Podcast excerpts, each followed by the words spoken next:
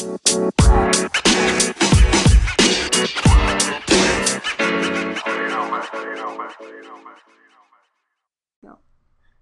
everybody. Thank you for tuning into the Sacred Resistance Podcast. This is episode number nine. Today we have on Dr. Tina. She's a super cool lady. Uh, and uh, we made a new friend.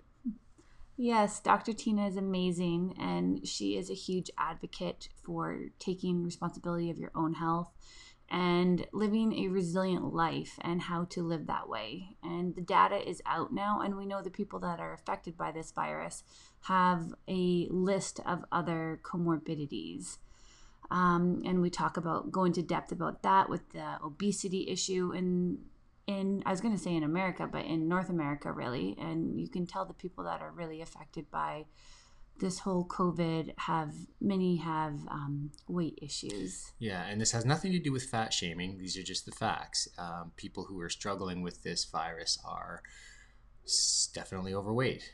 Either overweight, the elderly, they normally have other comorbidities like type 2 diabetes, hypertension, um, heart disease, the list goes on and on. And if we could just change our mindset to having um, personal responsibility over our health and taking responsibility for the things we put into our mouth and how we move our body and all of that, then then the onus is on us and mm-hmm. it's actually quite freeing once you have responsibility of your health. Yeah and the data is is coming out and um, it's it's very clear and very obvious that everyone who's severely affected by this is deficient in vitamin d. Yeah.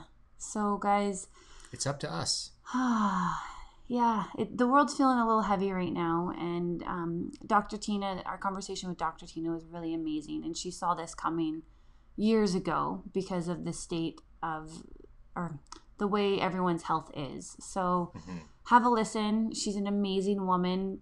There was quite a few things that we left out in this podcast. Um, she's not only a naturopathic doctor and a chiropractor, she's an author, a podcast host. Um, she has programs you can um, join to help build your resiliency. Um, she now offers supplements. So I will make sure to put all those in the show notes so you can find her on Telegram, on Instagram, her email, her website, all that good stuff. So make sure to read the show notes so you can um, learn more about the amazing Dr. Tina.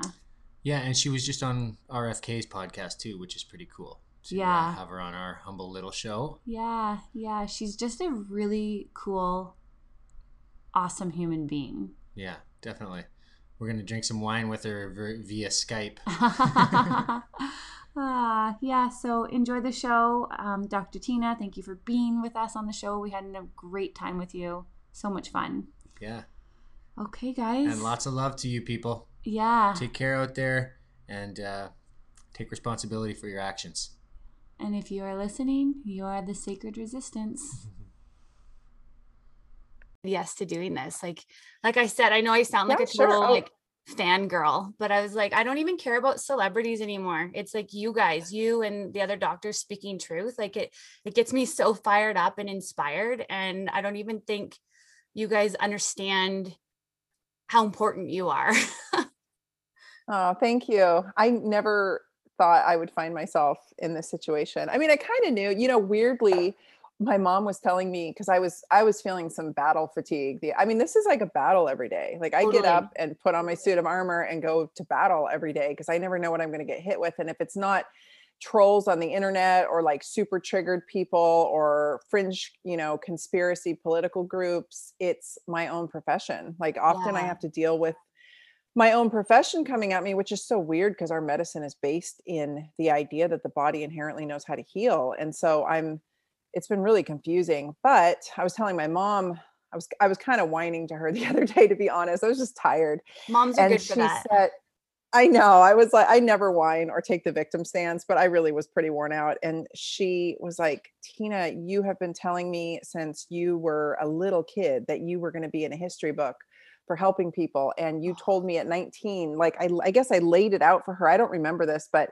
because i was really heavy heavily medicated when i was that age i was on a lot of antidepressants and like wrongfully medicated by doctors yeah. and i I laid out this whole thing where a virus was going to eradicate a huge portion of the population and I was going to be leading them through it somehow and that I was going to be needed. And she said, I, I laid it out in detail to the point where I said I wasn't going to meet the man of my life until I was in my 40s and he was going to have white hair. Like this whole thing. I just got goosebumps over my entire body. She was so teary when she was telling me, you know, like, I mean, I could just tell when she was writing me a text, but I could just tell she was really you know, emotional. And I was like, okay, okay, I got to stay in the game, you know. And yeah. she's like, I always knew, you know, I and I've been telling her and my daughter, my daughter's 21. I've been telling them the zombie apocalypse was coming for years, and and I meant it literally. Like I've been physically training for it, and I didn't mean a bunch of dead, you know, come back to life zombies, but I knew this was coming in my lifetime. And oddly, when it hit, I was kind of relieved at first. The first few months, I was like, "Oh, thank God, I wasn't crazy," because yeah, I've been like vocal, I've been like out publicly vocalizing that the zombie apocalypse was coming, and everyone looked at me like I was a complete whack job, and I was like, "Okay, whatever. Well, I'll be prepared, and you won't." And I know, I, you know what. I say it jokingly, but literally, I mean, there just had to be a breaking point with how completely fucked up human beings have become. Yeah. I mean, humans' health has I I worked for my mentor who passed away in 2013. He was a naturopathic doctor. I worked for him since the mid 90s when I graduated undergrad and people were sick then, but by the time I got out of school in 2008 and was ready to practice, people were way way sicker. So it's been and even from 2008 to when I closed my practice in 2018, 2019, it was people were significantly sicker by then, you yeah. know? So, I mean, it's like there had to be some kind of breaking point, and, and here we are you so. see it younger and younger now. The kids are just getting like with our kids, we've got two little guys. We've got two teenagers that my husband had from a previous marriage, but we've got two little guys and I homeschool them. And we just moved from the city to the country, kind of like you did. Uh, we moved in August and we're building a house. And that's where uh, Jamie had to go this morning to go work on some stuff. But Aww. I heard him just come in. So he'll be popping in soon. Um, but I have taken my kids to activities like they were in skating and swimming and um, like a million different activities, martial arts. And I could see the kids. I could literally look in their eyes and I could see I'm like they've got a food allergy or they've got a sensitivity and all the all the behavioral issues and autism and um, we'd go to the swimming pool and i've said this on previous podcasts we'd go to the swimming pool and because the swimming pool is such great therapy for special needs kids and i just i like i i brought me to tears one day and i was like these kids are trapped in their bodies and this is something yeah. that we could have um prevented and it i feel like that's why this starting this podcast was so important to me because i feel like it's it's our future generations depend on it and it's it's literally going to be survival of the fittest and i hi, hi. and it's it's sad to see so you've you've seen it for years now you you called this for years Hey, Dr. Hi. Tina. How you doing? You? Sorry I'm late, guys. No worries. It's I okay. I hear you're I hear there's a house being built. Yeah, yeah. I had too many people this morning and too many things to do, and I was packing dirt and meeting a dump truck and getting gravel, and I made it back though. and he's got overalls That's like fun. you, man. nice My to dude, see you. Yeah, you too. Thanks for having me on. I'm excited. Um, my my dude built this house we live in by himself. Well, he had friends, but he he's a millwright by trade so oh, cool. that's what he's trained in and he's an electrician and he built this whole house and it's all made out of cement it's he jokes that it's the compound but i knew i was just telling brittany about the, my my theories on the zombie apocalypse coming and i was like i knew it was coming because i met the man of my dreams and he lived in a compound out in the middle of nowhere that he built and he can fix anything like he can macgyver That's... anything and his oh. his dad was a butcher so they used to raise livestock and he knows how to like breed animals and oh, process wow. animals and cool. which I'm I have to get used to because I I like make friends with all lover. the animals. Yeah. yeah, I'm like so uh but he's handy and all around and then I can fix pretty much anything because I'm a chiropractor and a naturopathic doctor so like I can I'm pretty handy to have around yeah. in that regard so I was like we're a team.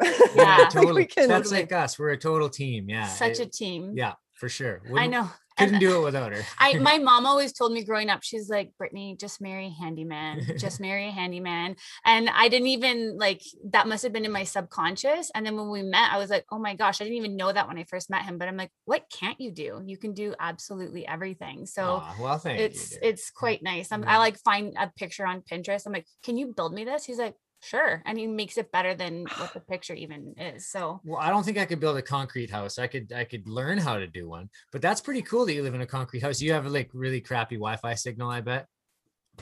Um, it's okay. It goes in and out because we're out in the country. But yeah, I think he just watched a lot of YouTube videos and Yeah, he like that's what I do. constantly is watching YouTube on like every time I go upstairs, YouTube's on on how to do something. yeah. Well, you, YouTube's great for that. Like it's it sucks because it's they're censoring everybody who's saying anything good right now. But like to learn how to do things, it's great for that. It's a good uh, tool to have. Yeah, yeah. Yeah.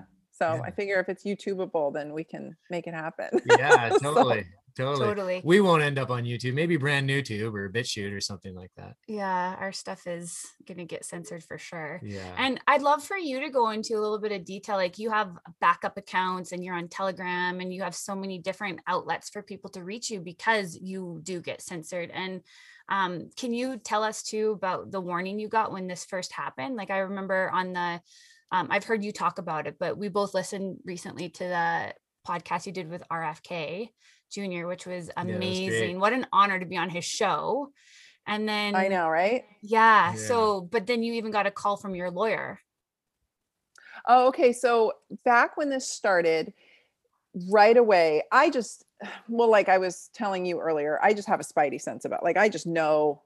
I mean, I could, t- I could, I, to, my closest friends heard me draw this out in detail, exactly what's happening right now, and I could Yeah. tell you the next two to three steps that are gonna, and like I know how this is gonna go. I knew mm-hmm. it from the beginning. Like this is gonna be really bad Yeah. and i you know there's all kinds of theories about that and eh, it's funnily enough like i didn't even know what qanon was until i got accused of it by a whole group of people and i mean i think that's a whole like wackadoo thing too i'm not Yeah. affiliated with anything i just was like I didn't even know there was like these fringe conspiracy groups. So it's not even any of that. It's just logic, you know. Yeah. It's like what's you guys probably know what's coming next too but- the I knew that YouTube and Facebook, I just had a gut instinct that Facebook was going down and that it was going to be like an evil demon den. And I hadn't done much on YouTube, but I knew that I teach doctors how to market online and do business online. So I kind of know how this stuff works anyway. And I had already seen the glimmers of censorship coming even prior to this pretty heavily on the natural medicine space. And so I did not even dare go on Facebook or YouTube and say anything.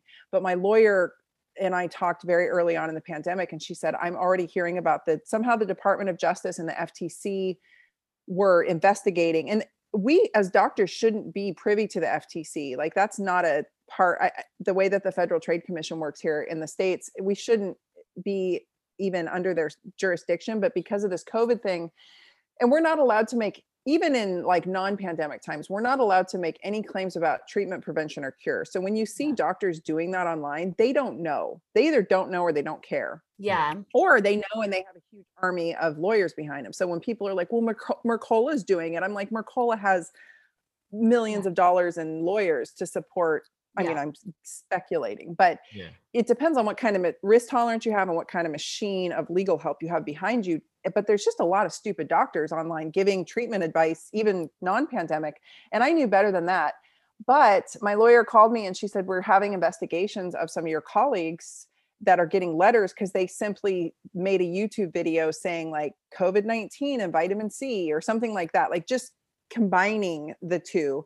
And then somehow, in one case, we think what happened was one of my friends uh, got an, a letter from the F or uh, from the Department of Justice being investigated, and they went from his YouTube video. I think they opted into his email list, and then on his email list, even having anything about antiviral on your emails, which we as naturopathic doctors know how to treat viruses. Like we've Yeah. done this forever. Yeah. Like I have. That's why I became a naturopathic doctor was because I had chronic viral disease and I couldn't Yeah. shake it. So we know how to do this and so he was just talking about like good potent antiviral nutraceuticals and then mentioned something about covid unrelated in the email and like about his office policies or something i believe. And this is not from my lawyer this is he showed he shared with me what had happened and we tried to piece it together.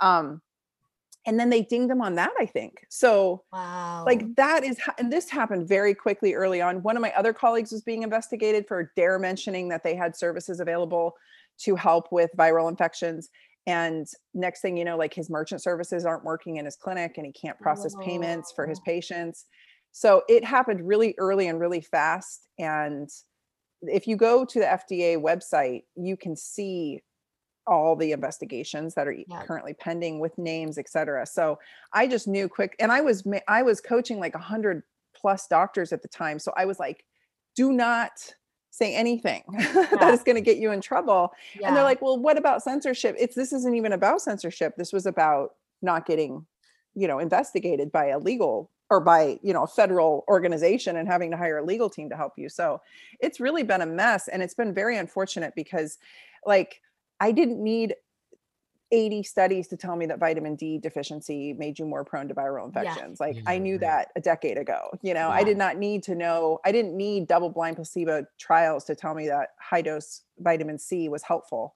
You know, and this isn't in any way, shape, or form a prevention, treatment, or cure. It's about optimizing the human being that the virus Yeah. is affecting, right? Like, Yeah. Yeah. duh. Exactly. And so the fact that we haven't, I can't believe, and I knew, I knew, knew, I mean, I knew early on from studies, like we know from the flu that, which is not the same thing. I'm not saying it is, but similarly, the way that the virus is, like in structure, is similar to a flu virus in that it's a single stranded RNA, you know, lipid membrane, um, respiratory spread via aerosols, similar kind of beast, if you will Yeah. and we knew we knew that being malnourished made you more prone to higher viral titers and that higher viral, viral titers mean more spread and we knew that obesity contributed to this. We knew this back in 2009 we knew that being old and frail you know as you age your immune system becomes less effective because of malnourishment yeah. and all these things. We knew that i knew full well that muscle mass being low on somebody and frailty was a contributor to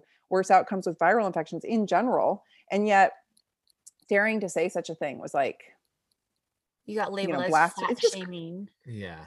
oh just so much from my own profession my Yeah. own profession came at me and was and was was getting on me like to the point where i would not be surprised if i got a letter from my board saying i'm being investigated which is insane so i never said anything about being anti-mask and in fact at first i was cautious i was like Mhm. as a responsible physician i thought well sure let's mask up initially and let's see what what we're dealing with. We didn't really know what we were dealing with you know Yeah. and so Right, yeah. until we had a handle on it i figured better be safe than sorry even if though i knew masks weren't terribly effective it some something is better than nothing. Let's see what we got going on here. I thought for sure that they would protect the frail. Unfortunately here's the thing. Uh, oh and i said this in that video that went viral the, like the day the pandemic hit i made a video on instagram and it went viral. I don't know if you guys saw it but i said this virus hasn't seen north america yet because it hadn't really hit our shores. Well it had hit washington a little bit but um our obesity epidemic like 88% of this country is metabolically unsound and so i just knew i firmly believe that obesity is actually driving this pandemic now. Like Right. we are just too sick of a species worldwide but particularly in the bigger countries like the you know the, the first world countries we're so sick that we can't handle this virus it's not we villainize the virus as this horrible you know deadly beast when in reality i think it's not the virus that we should be blaming i think it's the actual human beings for One not hundred giving a percent. shit they don't give a shit about their health Yeah. and they wonder why this is happening and i'm like duh Yeah. you know Yeah. like Yeah. It's You it's can't- the germ, when it's the you get- terrain. Yeah you you got to pay the piper at some point. If if the virus doesn't take you out in your 40s then it's going to be horrific sequelae of you know diabetes in your 50s and 60s like yeah. i can't tell you how many patients came in and they'd be in their 50s and they're like oh i'm fine blah blah blah. And i'm like oh you think you're fine. Let's run your labs and look and i'll tell you how fine you are and i'll tell you where you're going. Like Yeah. i'll tell you what the next 10 years will look like if you stay on this trajectory. And most of them listened of course but because i was a naturopathic physician and that's why they came it wasn't Yeah. like They're searching I for think it's the- someone. yeah to improve their health but like people just were in total and utter disbelief and oftentimes patient i would tell patients you're pre-diabetic you're pre-diabetic you're pre-diabetic and they'd be like oh it's fine my parents, you know, it's diabetes runs on my family. And I'm like, no, no, no, no. Like your your liver is pickling. Your liver has fatty infiltrate. Your, you know, this is not good. And they're like, oh, I'm fine. And then one day they'd hit diabetes because the magic number finally got high enough on their blood glucose to say you're diabetic. And I'd say, okay, now you're diabetic. And they'd get so mad at me and they'd be like, why didn't you tell me sooner? I'm like, are you fucking kidding me? Yeah. You're like, I said Like, how- diabetic many times. People are people are ridiculous. It's like they blame it on genetics, but it's like, well, my mom drank four cans of Coke every day, and now I'm drinking four cans of Coke every day, and I'm diabetic now because it's genetic. Well, no, it's not. You're just doing the same stupid shit that your Yeah. parents did. yeah, it's crazy. So Yeah. COVID went through my I don't I don't live with my parents obviously, but went through my parents' house. My mom is the only one that didn't get it in the house. My two of my brothers live at home.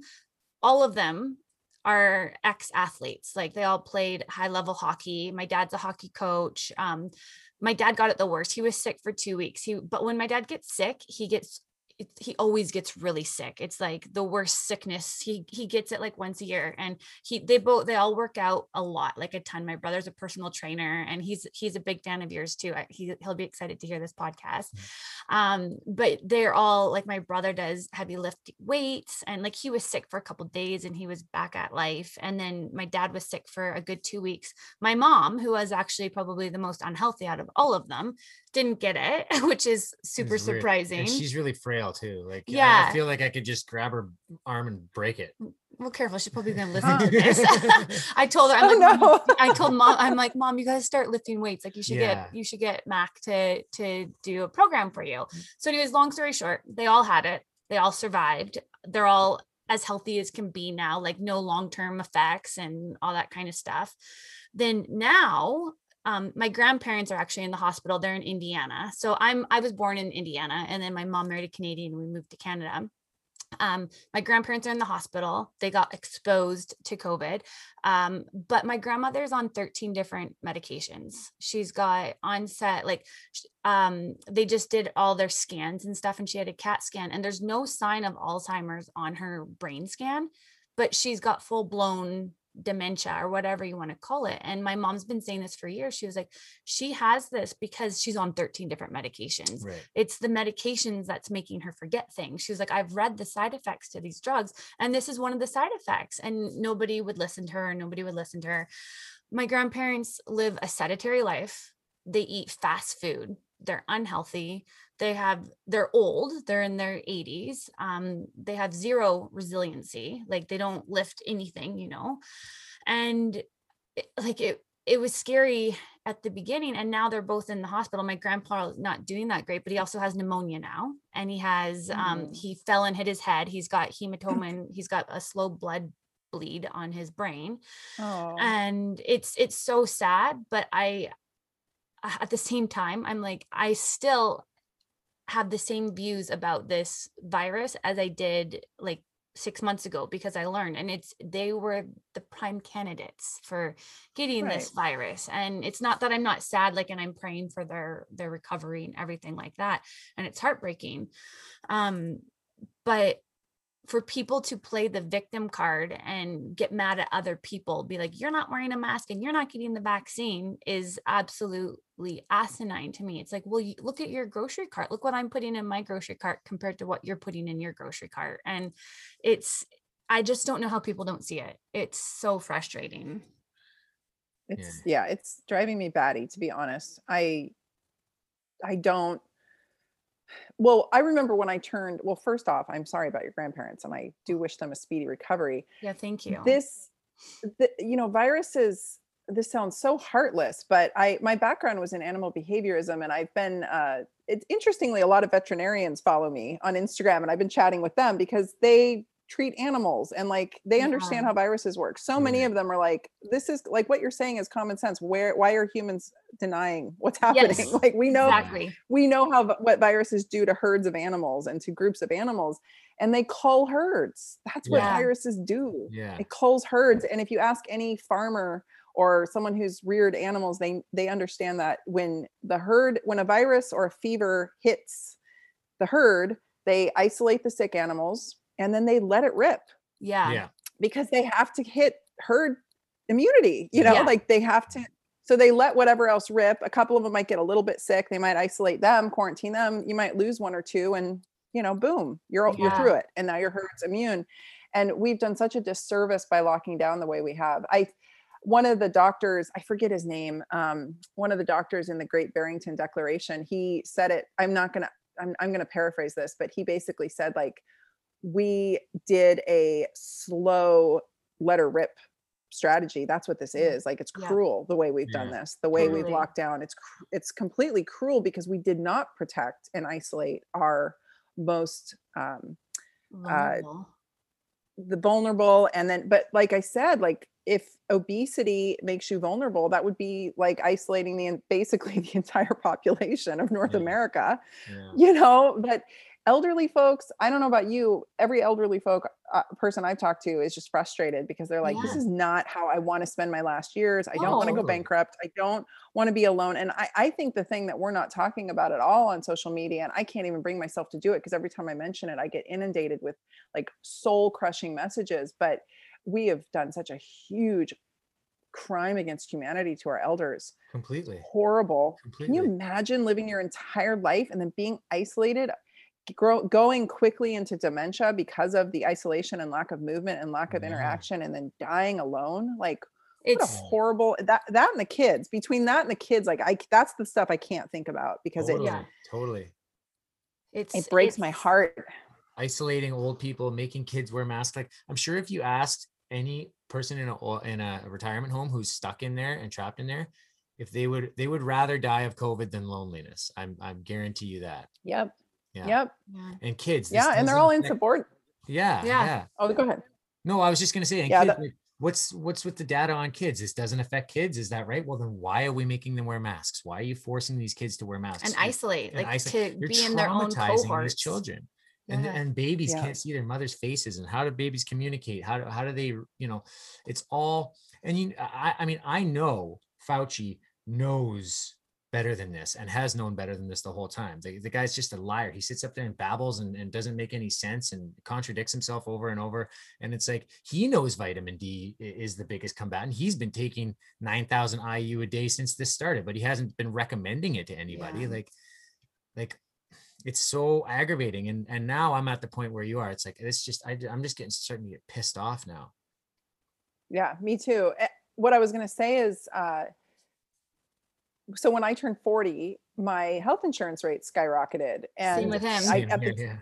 yeah and i came across an article talking about how our age cohort is like the worst off of all the age cohorts people in their 40s are dying at higher rates than any other age gr- bracket because of our horrific there lots of variables right yeah but basically being 40 to 50 years old you are a train wreck of health in this country that's the general consensus from this art from the study i read and i was so miffed about my health insurance rates going up every year and the way that it all happened and like when obama put in or whatever our sad attempt at universal health care.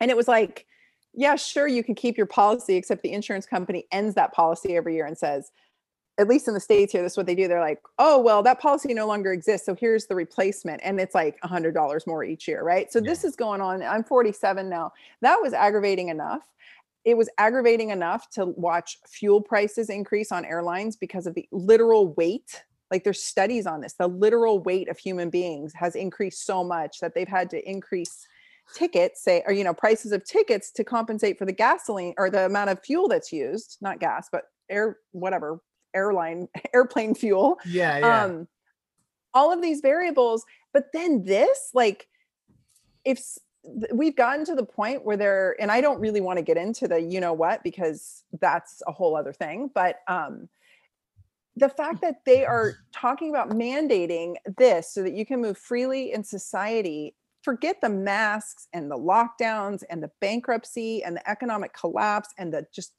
horrible things we're doing to young people and like messing them up for life and the way that we just talked about that we're like letting old people die alone like that's maddening in of itself but that they want to inject us with an experimental whatever you have it so that we can for the greater good i'm like yeah let's talk mm-hmm. about the freaking greater good guys yeah because I I read an article in the Washington Post yesterday. I think believe it was the Washington Post yesterday, and it was like we should tax the non the non-vaxxed we should make sure that they don't have privileges like the the vaxxed do. It was this whole smear article about all the horrible things we should do to the anti-vaxxers and i'm like are you kidding me?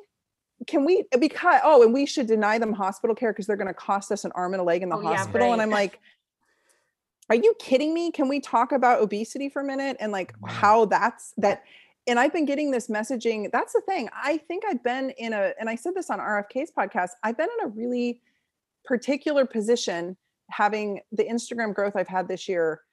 I think that i have been in a in, the- in the message that i'm conveying i think i've been in a position that like maybe most other humans haven't been on the planet meaning journalists politicians policymakers maybe haven't been getting the information i have. I've been getting info from the front lines all over the world. So from Mhm. doctors and icu nurses and people in the front lines from all over the world since day one of this and having them tell me you know straight up it's obesity diabetes leading, leading to kidney failure obesity diabetes leading to kidney failure period. Like that is 99% of what's happening in the hospitals and the icus that's the load on the system. Yeah. like why are we talking about the greater good over here that i should subject myself and my and you guys your young children to some potentially helpful or potentially problematic injection when we're not even mentioning the fact that these people obesity we know this from studies obesity obese bodies carry virus higher vir- viral titers making them far more contagious they carry it for longer, sometimes 40 some percent longer, at least with the flu. And we have some preliminary studies coming out on this particular virus as well. And when a virus goes through a body, it should kind of jive with the immune system and come out a little bit kinder, kinder and gentler. That's why letting a virus go through a population of healthy people is actually a positive thing because Yes. you Yeah. will start to slowly coronaviruses are a little less um, a little bit less than flu viruses at this but at least getting it through the population could be helpful in the long Mhm. term of decreasing virulence of the virus when you put a virus through an obese body it comes out more virulent Wow. the cocktail process that goes through and it makes the virus be uh, create more morbidity this is in mice at least create more morbidity meaning sickness and sick symptoms to their lean counterparts. Like we know this from studies. So i'm not saying villainize obese people but i'm saying that's when i say that obesity is driving this this pandemic that's what i mean. Like we're dealing with we're dealing with a, the bulk of the population creating potentially a more virulent strain carrying it for longer and carrying higher viral titers so why don't we address that like why is that not being talked about yet like this that is making me insane to the point where i'm angry i'm really angry about Yeah. it because we're all going through miserable hell because people won't take care of themselves Yes. Exactly. That's exactly. and they won't take it. personal responsibility Yeah. Personal responsibility. And Yeah. those are the people who are rolling up their sleeves and getting the you know what and then going to get their crispy Krispy Kreme donut uh, or their beer. yeah And it's Yeah. it's absolutely crazy to me. So it's been over a year now in this lockdown. And like Jamie and I at the beginning of this, we took it totally serious. Like, okay, even though we knew, we're like, okay, there's something up, up. Like we knew, but two weeks to flatten the curve. Okay, we can stay home for two weeks Yeah. three months goes by and Jamie didn't work. Like he's self-employed and he wasn't working. He had his crew going. Luckily, he's in, he was in he we own a painting company, and he's like, well, I gotta like my guys. If they don't work, they don't have savings like they've got nothing so i'm going to keep them going a little bit and they've got to keep going so he he let them keep working but then 3 months goes by and he's like I can't stay at home anymore. Like we're not gonna be able to pay our mortgage. We're not gonna be able to put food on our table, and we we eat healthy, right? So our bill is expensive. That's where we invest most of our money is in our in our In our health. in our health. Yeah. And so he went back to work, and we we just saw the writing on the wall so clearly. We're like, we need to get out of the city. We need Yeah. to get out of the city, and it caused a lot of stress. I was going to make a point with this, and now I've totally lost my train of thought.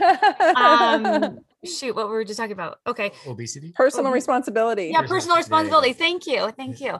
And but it's just it's like people who who want to keep living their same um, lifestyle they're the ones that are so for this um, new experimental drug that is out. They're the ones that don't want to change their diet. They don't want to exercise and they want to point fingers at everybody else and they're enjoying it because they feel like they're the heroes because they're taking one for the team. Yeah. And we're the ones that are being vilified for speaking the truth. Like there's a lot of reasons why this is pointing to a depopulation agenda for me, but just the obesity thing alone is one just one of the many things. It's like you can't you're accused of fat shaming if you if you bring this up um, and even like Cosmo magazine is putting obese women on the cover saying this is the new healthy. It's like everything that they're telling us is backwards, is mm-hmm. is the mm-hmm. wrong thing to do to get yourself healthy. It's like it's, yeah, fat. it's That's like the ups, like, yeah. it's the upside down land. And if you say anything, I that I have been called. I mean, I, it's crazy with the the names I've been called, and I'm just so I'm like and it's easy, right? I'm a middle-aged white woman. Yeah. yeah. Nobody knows my story. They don't know how yeah. sick I was. They don't know where I came from. They don't know anything about any part of my life. But because of a 400 word post, they right. can decide that I'm all these horrible things if I don't have some epic disclaimer on the post every single oh, time. Um, but I did the math. I got so sick of the art, and it's always from other white women. It is rarely from a person of color. In fact, I have lots and lots and lots of um, a very diverse background of ethnicities in my following uh, on Instagram and on my email list. And when people have common sense, I don't care what ethnicity they are, oh, they have common sense. And when they don't, they want to point fingers, right? But it's always white women, it's always Karens, and they're always like, you're racist. What about food deserts? I'm like, I live in a flipping food desert, you guys. I get it. But yeah. here's the thing I did the math on food deserts. I looked up, and anyone can do this on Google. I put in rate of food deserts in the US, right? Like, what's the percentage? Yeah. The percentage of food desert, deserts in the US is pretty small. So then I looked up the um, percentage of low socioeconomic or poverty, right, in the US. And that was also, that was like in the 20 percentages. So that's not great, right? We've got a, at least a quarter of the US living in some kind of low socioeconomic status. And we we realize that the have and have nots is a wide divide and it's right. gotten significantly wider during this pandemic. I don't understand mm-hmm. why. I mean, I was a liberal going into this and I'm kind of not anymore. I was like a conservative liberal, if you will. Um, and my fiance is a liberal conservative. so we meet in a nice place in the middle. Like we have a lot of common sense. And it takes, as you guys know, it takes a lot of brain power to sit in the middle. It's hard. You have yeah. to like weigh out both sides and yeah. you have to kind of know what you're up against. But it, it, I mean, it, I can't just jump to conclusions. I have to sit there and like, sometimes it hurts. I look at things and I'm like, this is hurting my head, but I have to get through this because I have to understand where this person's coming from. Anyway, did the math on food deserts, did the math on poverty, if you will. If you assume, which is incorrect, but if you assume that everybody who is in poverty is obese, just assuming that, and you clump them in with like the 80 some percent, basically like 86% of this country is overweight and obese in North in uh, the U.S. If you did the math around it, it roughly came out that 50% of that obese group has the socioeconomic means and does not live in a food desert and can do something about it. Yeah. yeah. So like that was the math that I concluded after all of I just kind of like and I'm not a great mathematician, but I mucked around with the numbers and what I came up with was that the bulk the overwhelming bulk of the people in this country who are overweight and obese have the financial means and also live in a non-food desert and have the means to do something about this. And they're all driving their cars and sitting in the McDonald's parking or drive through with lines around the building and no one's doing anything about it, but that's actually those are the people and I'm not pointing fingers, but those are the people this virus preferentially selects for. Yes. and is the problem and is the load on the hospital system and is the load on on on the whole thing? And yet we're supposed like the 12% of us that are metabolically sound in this country are just supposed to take one for the team. Yeah. And i'm like the team is a freaking train wreck. I'm not taking yeah. one for a team that's a train wreck. Yeah exactly. just no, i work i work too hard yeah you know? exactly. and i and it is expensive and when i eh, when i say expensive i've lived in bankruptcy as a single mom running my own business, I understand what being broke feels like. I understand what like not having enough food to feed myself was like when I gave the food to my daughter instead. But I, s- you bet I still bought her healthy food. Yeah. Mhm. If I didn't, she had behavioral issues. And so I made sure she ate well and I withered away to skin and bones. Like I've been there, but nobody knows that when they accuse me of shit on Instagram. They don't know that I've lived impoverished. They don't know that I've been on the edge of living in my car. You know, like they don't they don't know anything about that about me, but I have. And I still ate healthfully. I just didn't have fancy nails and a fancy Yeah. car and a fancy cell phone. I just had bare minimum and my budget went to my food. Yeah. like, Great. You It's- prioritize. It's, it's just yeah, it's like what are your priorities here? Instead of having like I didn't get my hair done, I didn't have all the uh, other expenses and I'm so sick of that argument because that argument is just holding us back. It's a Yeah. small percentage of the overall problem. I admit that it's there. I totally acknowledge it. I would and then people say, "Well, what's your solution?" I'm not here to provide solutions for like the world to be fixed. I'm here to just educate people on how to be more resilient. But I don't have a solution for that. That's not public policy is not my strong point. I understand it, I acknowledge it, and I respect it. I have been in it myself as a person and I understand that it's a difficult place to be but even then I've worked the, the thing that pisses me off is that that kind of argument is disempowering to those who are in that position Absolutely. Yeah. Yeah. One hundred. so disempowering.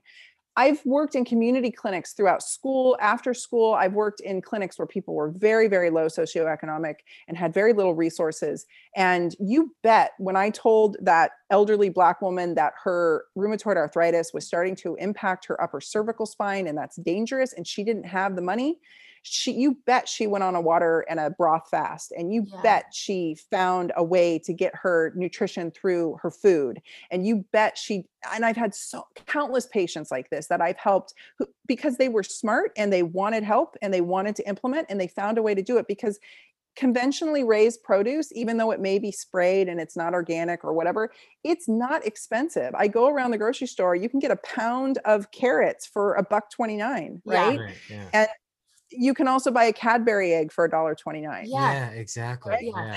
it's like the exact same price and so it's about priorities and it's about it's so disempowering to tell people like oh i'm sorry you're poor or you're a, a person of color so therefore there's no hope for you it's like fuck that Yeah. let's give them information because when you know better you can do better these are not stupid people these are not people who don't have any bodily autonomy these are intelligent people who want a better life for themselves and would like to survive this and they just need the information but we can't get the information to them if i'm getting berated with trolls which makes me Mhm. wonder what the agenda is right like Absolutely.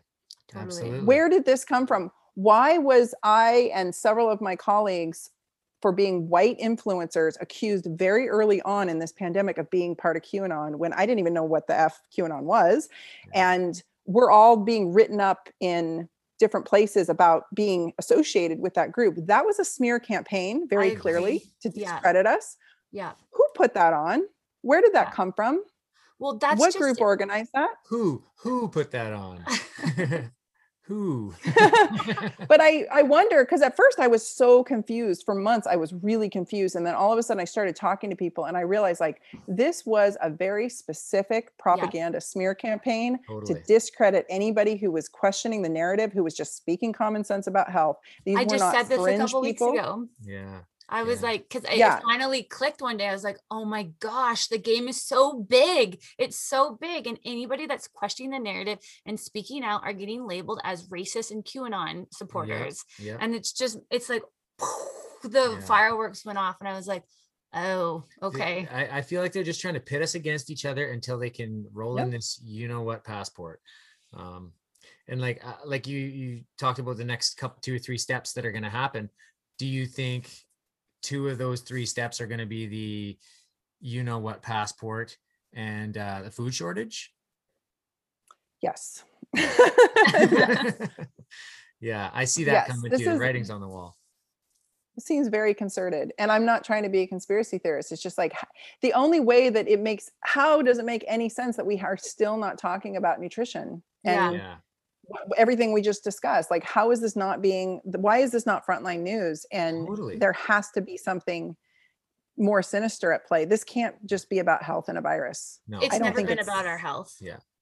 i don't even think it's about the you know what i think it's something past that you know Yeah. and it's just really it's really concerning to me that people and they- you're right you said it it's like that divisiveness they just want to divide us and I, you know i got sucked into it too i was so mad about trump being elected in 2016 and i was so concerned about it and i sometimes see my old memories come up on facebook and because i'll i'll go in uh, infrequently and look at my memories because there's some cute pictures of my dogs that have passed and my daughter when she was young and some of the things i said i mean i was full I, but you have to understand i lived in a very very very far left liberal town portland and i was in my profession naturopathic doctors as a whole are quite socialist and so and i i mean no disrespect by that but that's the truth. And so i was in this world for well over a decade you know 15 years. And so 20 years i mean if you count the time i spent with my mentor. And so i kind of was drinking the kool-aid and not realizing the divisiveness that was being going on even then. Yeah. Mm-hmm. and and then antifa came into portland years ago and it was slow but steady their takeover. And they i'm you know i dare not say this because everyone's afraid to say it out loud but like i think they have a pretty big role in what's happening Mhm. And it's unfortunately gotten mucked up with the black lives matter movement which um not necessarily black lives matter as an organization but like the movement of Mhm. anti-racism i'm not against but i feel like we are now at this point where it's just getting all convoluted and tied up and i feel like a bunch of you know somebody's pulling strings above us and we're all just sort of going along with it and as you start to see through it you're like oh my effing god mm, like yeah. this Yeah. yeah and then you try to talk with your intelligent friends and they're just so viscerally committed to one side or another and i'm like can we just what happened to just discourse like let's Yeah. talk about all the potentials here even if they sound wacky let's talk about all the things that might possibly be going on here because like the human race is at stake yeah Literally. exactly Yeah. and they don't they don't want to do it they just want to get mad and say you know take your take your jab and move along tina Yeah. and Yeah. Well, i just can't i don't i this is my hill to die on like yeah, i absolutely we're there with flat you. out like i will Yeah. i will die before i submit. Well, you like you, you- yeah you went back into your archives of pictures and then you you know saw some things that you said that were like you're admitting that you didn't know everything back then you know? That's what people need to do. They need it's everybody's just so like it's an ego thing in the way. It's like they've already bought into it this far. They don't want to admit that they were wrong so they're just doubling down and doubling down. It's like let's admit when we learn new things. Let's learn new things and then maybe change our view you know Yeah. And I yeah think what a concept eh yeah, Yeah. has to do with a lot of inner healing too. And you can see that everywhere right now too. People are are wounded children walking around yeah on their soapboxes and um healing internally like your inner child is just as important as what you put into your mouth and what you're eating because you you can't be healthy unless you're healed inside too and Yeah. that's kind of like where our awakening happened was that we started working on ourselves physically mentally spiritually and um, what we ate like it, it all kind of was a trickle effect and i realized how connected the mind body and the soul are we couldn't have one without the other and it's I, I remember when we started eating organically and like trying to buy everything non-gmo i had someone tell be like well that's really stuck up of you and Yeah. and, and then going to their house like well i bought this all for you guys and i was like that's not at all like we never were pretentious about it we were just educating ourselves exactly, and yeah. sharing the information but Yeah. it triggered people yeah because they felt yeah. we were thinking that they were less than Yeah, yeah. It, it is there's a lot of ego involved. And like I, I say from time to time, uh, it's easier to trick someone than it is to convince them that they've been tricked because they've got their ego in the way. That's so good. Yeah. Yeah, it's so true. I spent the summer of 2019. My dog, my little chihuahua, abruptly died in 2019. And I was so devastated. She was old, but like she still had years left. And she very abruptly developed a tumor in her throat. And I had to, I freaking love this dog. Like I'd spent a decade with this little booger and she was my my heart uh, living outside my body and she was black and squishy and fuzzy and so soft and so sweet and she um she died because this tu- i had to put her to sleep because the tumor was going to choke her so i had to put her to sleep while she was fully vital and like functioning, except this tumor was growing rapidly. And it was because she fell off the porch and she tweaked. I remember the moment it happened. It was so devastating. Oh. And I, the minute I put her to sleep, I realized my relationship I was in where I was living had to end. Like I did Yeah. not want to be there. And so I got out of a relationship of a few years. My dog died. I moved into an apartment um, over in a great part of town in Portland and little tiny apartment and decided I needed to make my life fit in this small little apartment. Like I had to downsize significantly and just simplify and really focus on myself. And it was the first time in my life I took time away from my business and I had I had a uh, accumulated enough money to sort of chill for a minute and it'd been like 25 years of hard grinding really Mhm. really really high stress hard grinding and i was like i'm going to chill out a bit and i spent the whole summer i got this rescue dog who you guys maybe have seen on instagram sansa i got my she was a skinny little sickly mess and you know her skin was a wreck her gut was a wreck she had almost died the week earlier from her uh, being neutered or being um, spayed and i she and i just wandered around town the whole summer of 2019 and i just cried like i Oh. literally sat in parks and cried and cried and cried because i had so much grief and guilt just like an astronomical amount of grief in my body and i thought i was going to die from it. I knew i was going to die from it and i didn't want to sit in a therapist's office and talk about it you know? I didn't want to talk about it. I just wanted to connect with that inner child or whatever it is and just forgive myself and let go of all this grief and all these people who died and i just had been carrying it like it was my suit of armor Yeah. and so I sat, I sat around in parks crying, and people were like, "Are you okay?" I'm like, "I'm good. I'm just processing. like, Yeah, I'm- I. I, I swear I'm not crazy." Yeah. And we got really super tan, and I got her super healthy, and I cried out all my grief. So by the time the pandemic hit, I was ready. Like I had done this huge catharsis, and it was very, very healing. And I thought, okay, I'm ready. Like I feel, I feel like a soldier who'd come home from war and like regrouped and then Yeah. another war hit you know and i was like and people keep always say to me how do you manage on social media every day? Like how do you deal with all this hate and vitriol? And i'm like you know what? I have been dealing with this my whole life and i've always been on the outside and i've always been like the group's going this way and i'm always on the side. I'm like the classic aquarius. I'm like hey guys you're going the wrong way. You are being and like my biggest joke i would always say like you are being led astray you know? Yeah. and people are like what are you talking about? And so i felt like i was built for this like i was ready and i had almost died of viruses a few times myself and i had studied them intimately and just had a pretty good under i'm not a virologist by any means i'm not an immunologist but i have a really good understanding about how the immune system works and honestly most naturopathic doctors whether they admit it or not are treating a lot of post-viral syndrome in Yeah. general when people Okay. won't recover there's usually some kind of viral insult and i would always do that in a patient history i would dig on that first visit until i figured out like oh you had the flu back in 2005 and it derailed you and you haven't been the same since you know what i mean so there's Yeah. usually mm-hmm.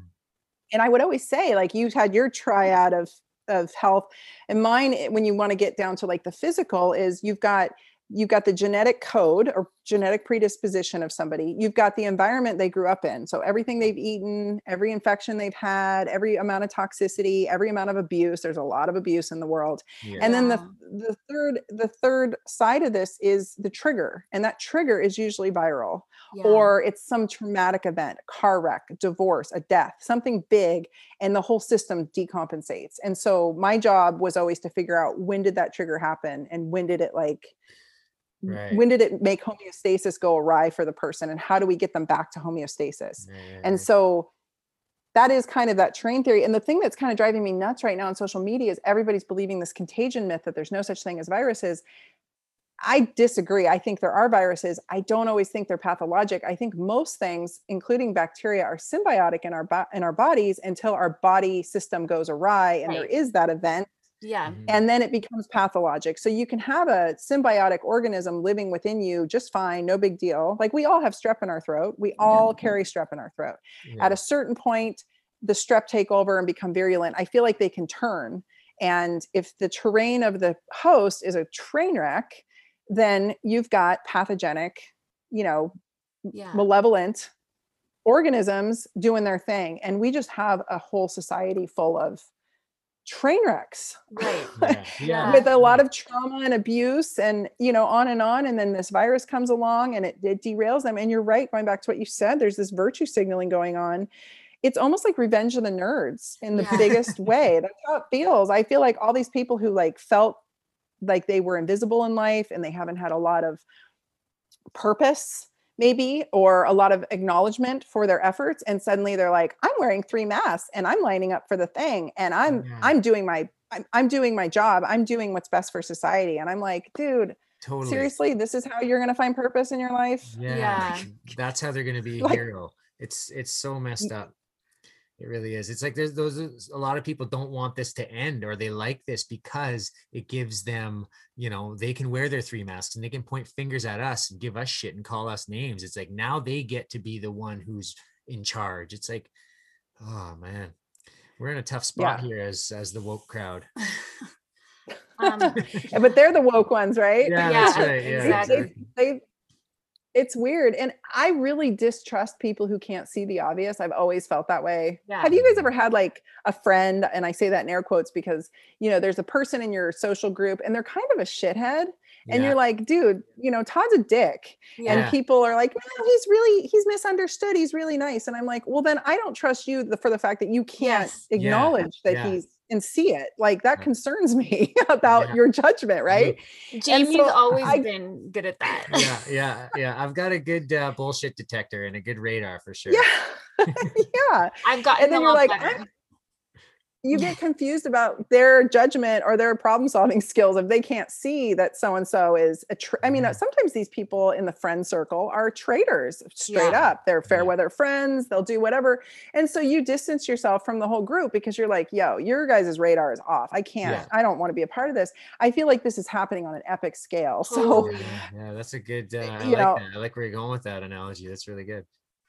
Yeah. So I'm just what, concerned about people's bullshit mm. radars as a whole and Yeah. the fact that they stay in the game for the abuse and let their family members bully them constantly through this. And I'm like, just, I know it's not that easy to walk away from friends and family, but sometimes you got to. And I've had to do it several times in my life where I'm like, Totally. yeah, we're done here. yeah. I got, I, I have to go survive over here.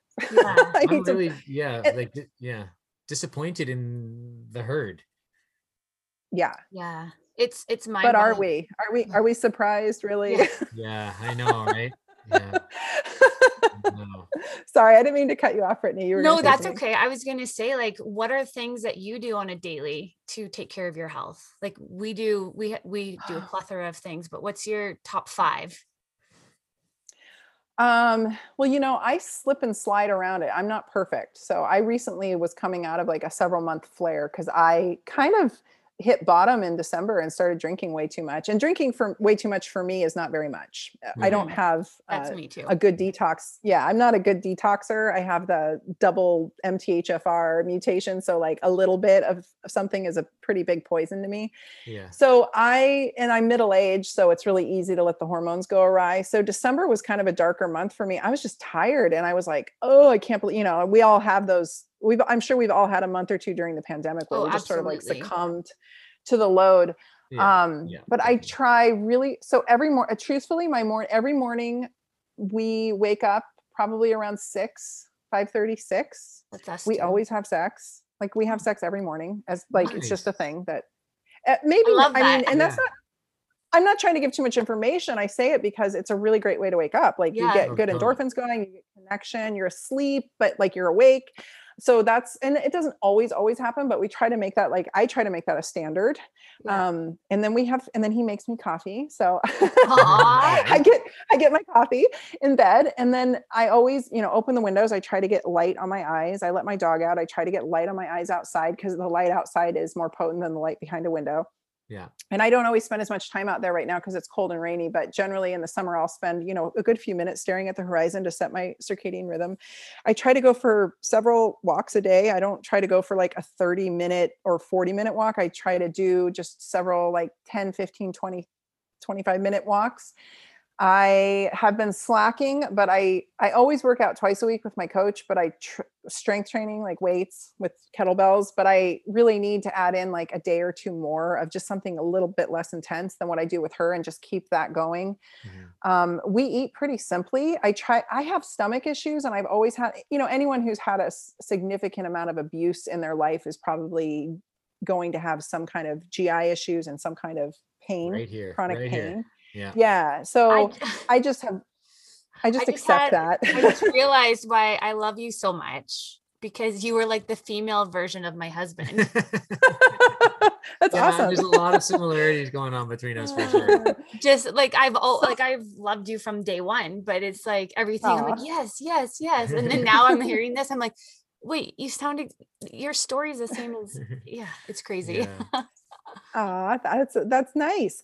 Um, but I try to eat simply because if I if my gut goes south, or for me, um, neurologics, I get neurologic stuff, or I get a lot of pain. I have a, I live with a lot of pain and a lot of chronic pain, and it it's something I don't talk about that much, but it's really a consistent thing in my life. And it might be a three out of ten, or it might be a ten out of ten. The last few months have been very very high, and I'm trying to you know get out of that flare. But I have to be able to think back at least that day, if not three days prior, like what have I been eating? So I don't eat a lot of ingredients in my meals. I try to just keep it to like three ingredients or four ingredients, not a lot of sauces, not a lot of variables because I need to know what I've consumed. Yeah. Right. And I have to do the math quickly so that I can nip this in the bud. And so, because I don't like, I don't like being in chronic pain. So I'm like, what did I eat? What set me off?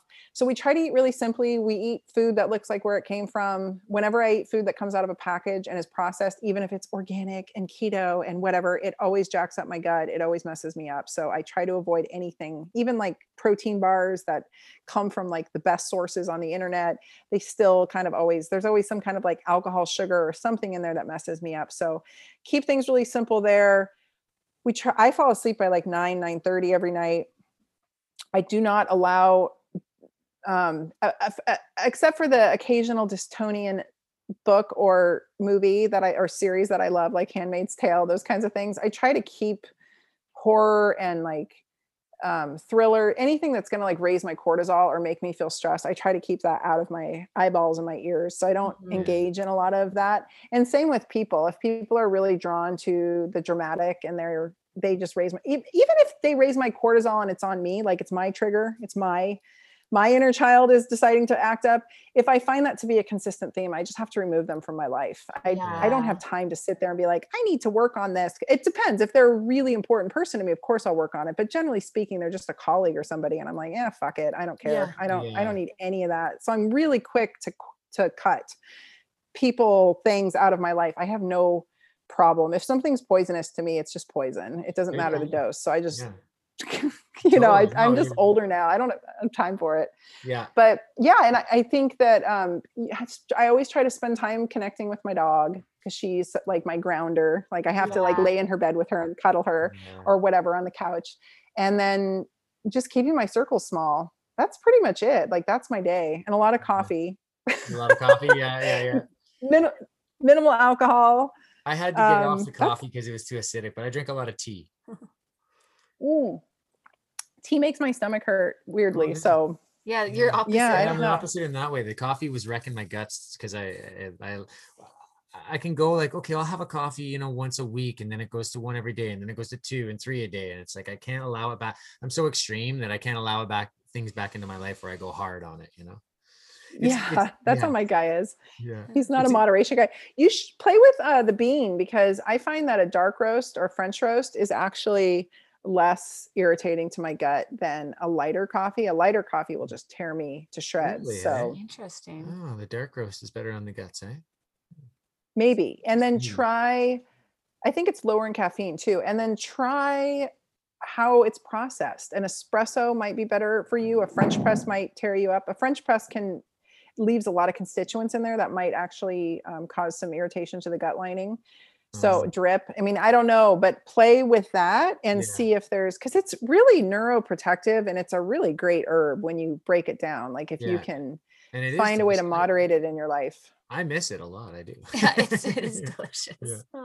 It's Ah. interesting that you And bring a- up uh, uh, keeping um, not watching horror and stuff like that because in this today, like how many shows now are apocalyptic, zombie apocalypse, like movies, they're all apocalypse. Like it's we're being bombarded with that too, with the apocalypse is coming in in one way or another. the forces are on coming from every angle. yeah, And unfortunately, I think our teens have a really hard navigate. They've got to navigate through all this. And I can't even imagine. We didn't, I got a cell phone. So I moved from the states to Canada, and then my dad got a job in Japan, and we lived in Japan for almost ten years, and I didn't get a cell phone until I was in grade 12 Hmm. and it was a flip phone. And so Yeah. it was like I just can't imagine navigating all the social media and like that's just it blows my mind and it breaks my heart for these teenagers that are trying to just survive and they've Yeah. got so many It's awful. it's awful. We've got two teenagers. Yeah, it's and they're- awful. They're, fairly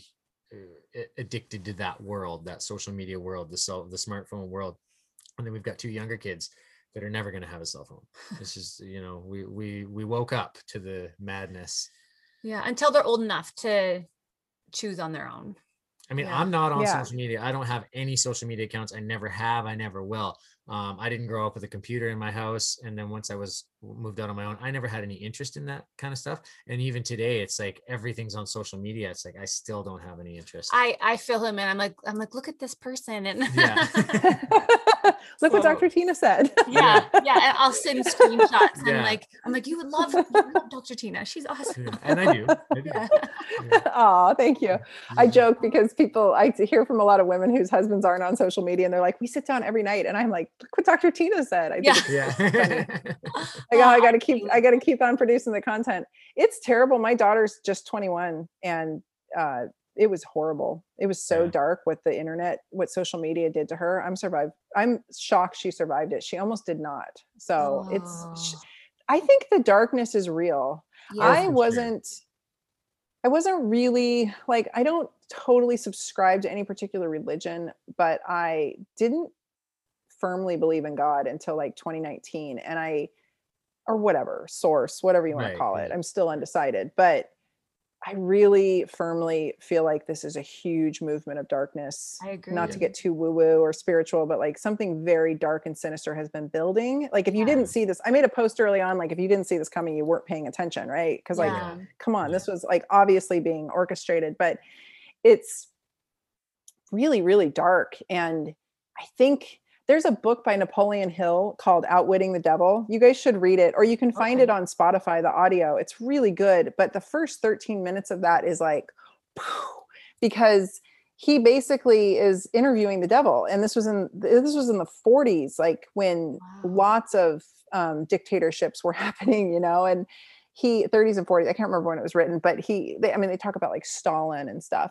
right. but the devil basically says that he doesn't have to convince people to come to his side No. he just has to instill them with fear and doubt yeah. and they have to be drifting. If they're drifting, and he keeps using the word drifting, if they're drifting, they're easy prey. Right. And they don't necessarily have to be evil or subscribe to demonic or satanic things. They simply have to be drifting and in fear. And fear is his most powerful tool.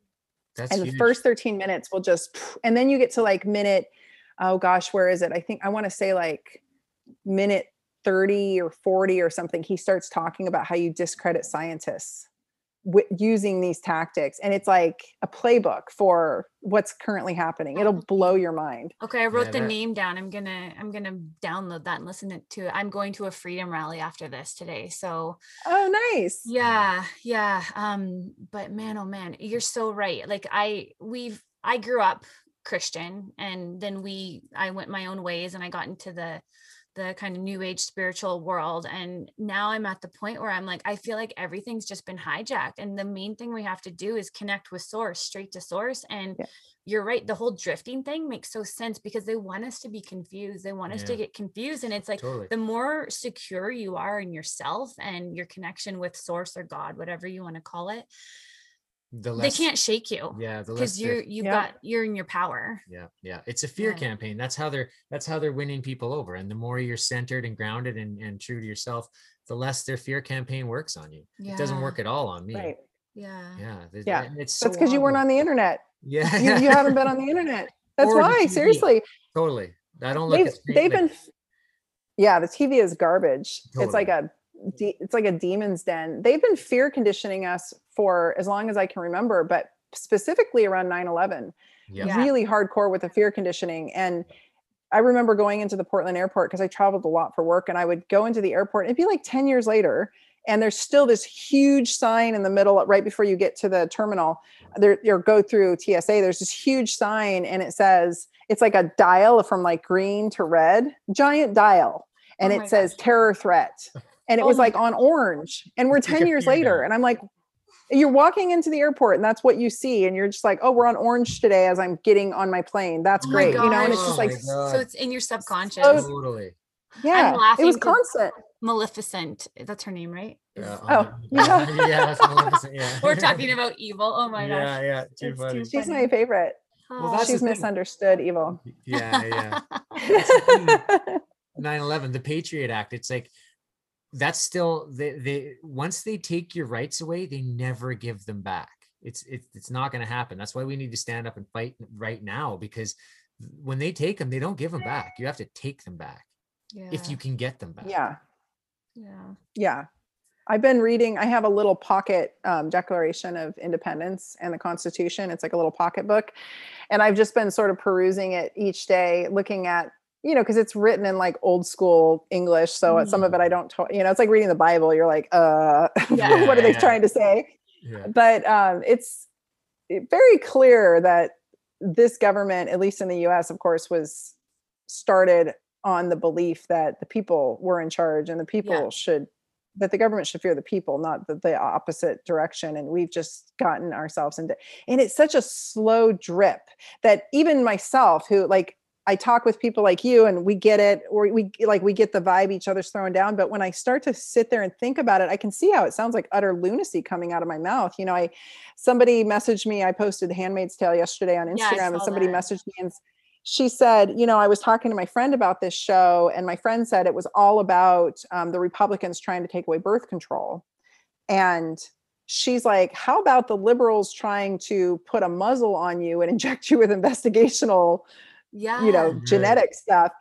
And like just to hear, so it's depends on where you're coming from, how it sounds, right? And like Totally. both sides could be right. And I I acknowledge that. Like I honor what both of those people believe. I, I don't discredit either and go, oh, that stupid right Yeah. wing or that stupid left. I I don't feel that way. I feel strongly that like both can be true and and honor that. Because as a physician, I had to listen to a lot of people's stories and I had to be very objective and sit there and like be an open book and not judge. It's not my job to judge. It's my job to take in the information and help them. So I just think that where you're coming from can be so distorted to somebody on the other side. And it's so easy to point and say, you're crazy. But I don't think any of us are crazy. I think we all have, Yeah.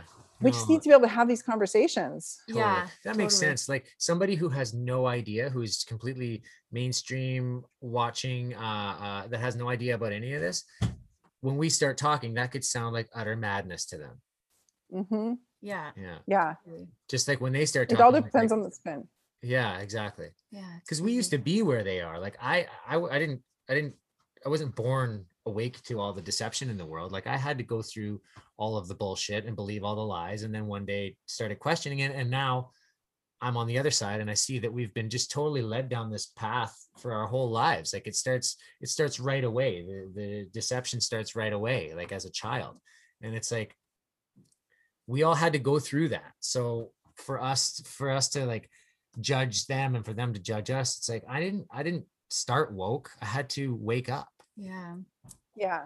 yeah And that's painful. Waking Yeah. up is really painful. Yeah And yeah, we've all had our dark nights of the soul for sure. Just waking up, like I've been brought to my knees crying, being like, "How can this be happening? How can be? How can this be the world I'm bringing my children up in?" And Mhm.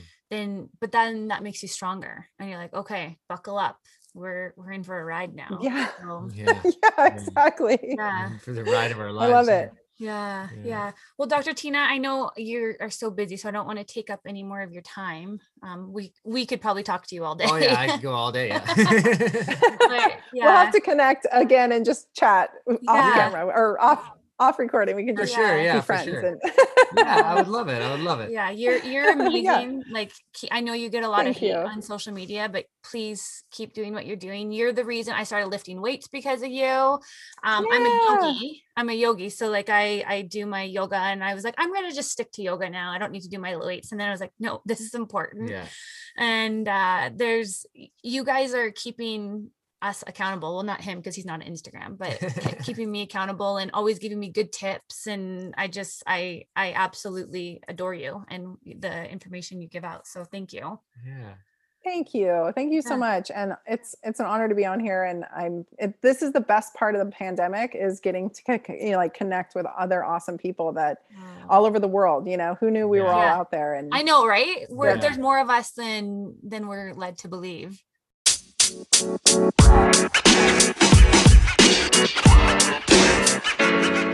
man. You know, man.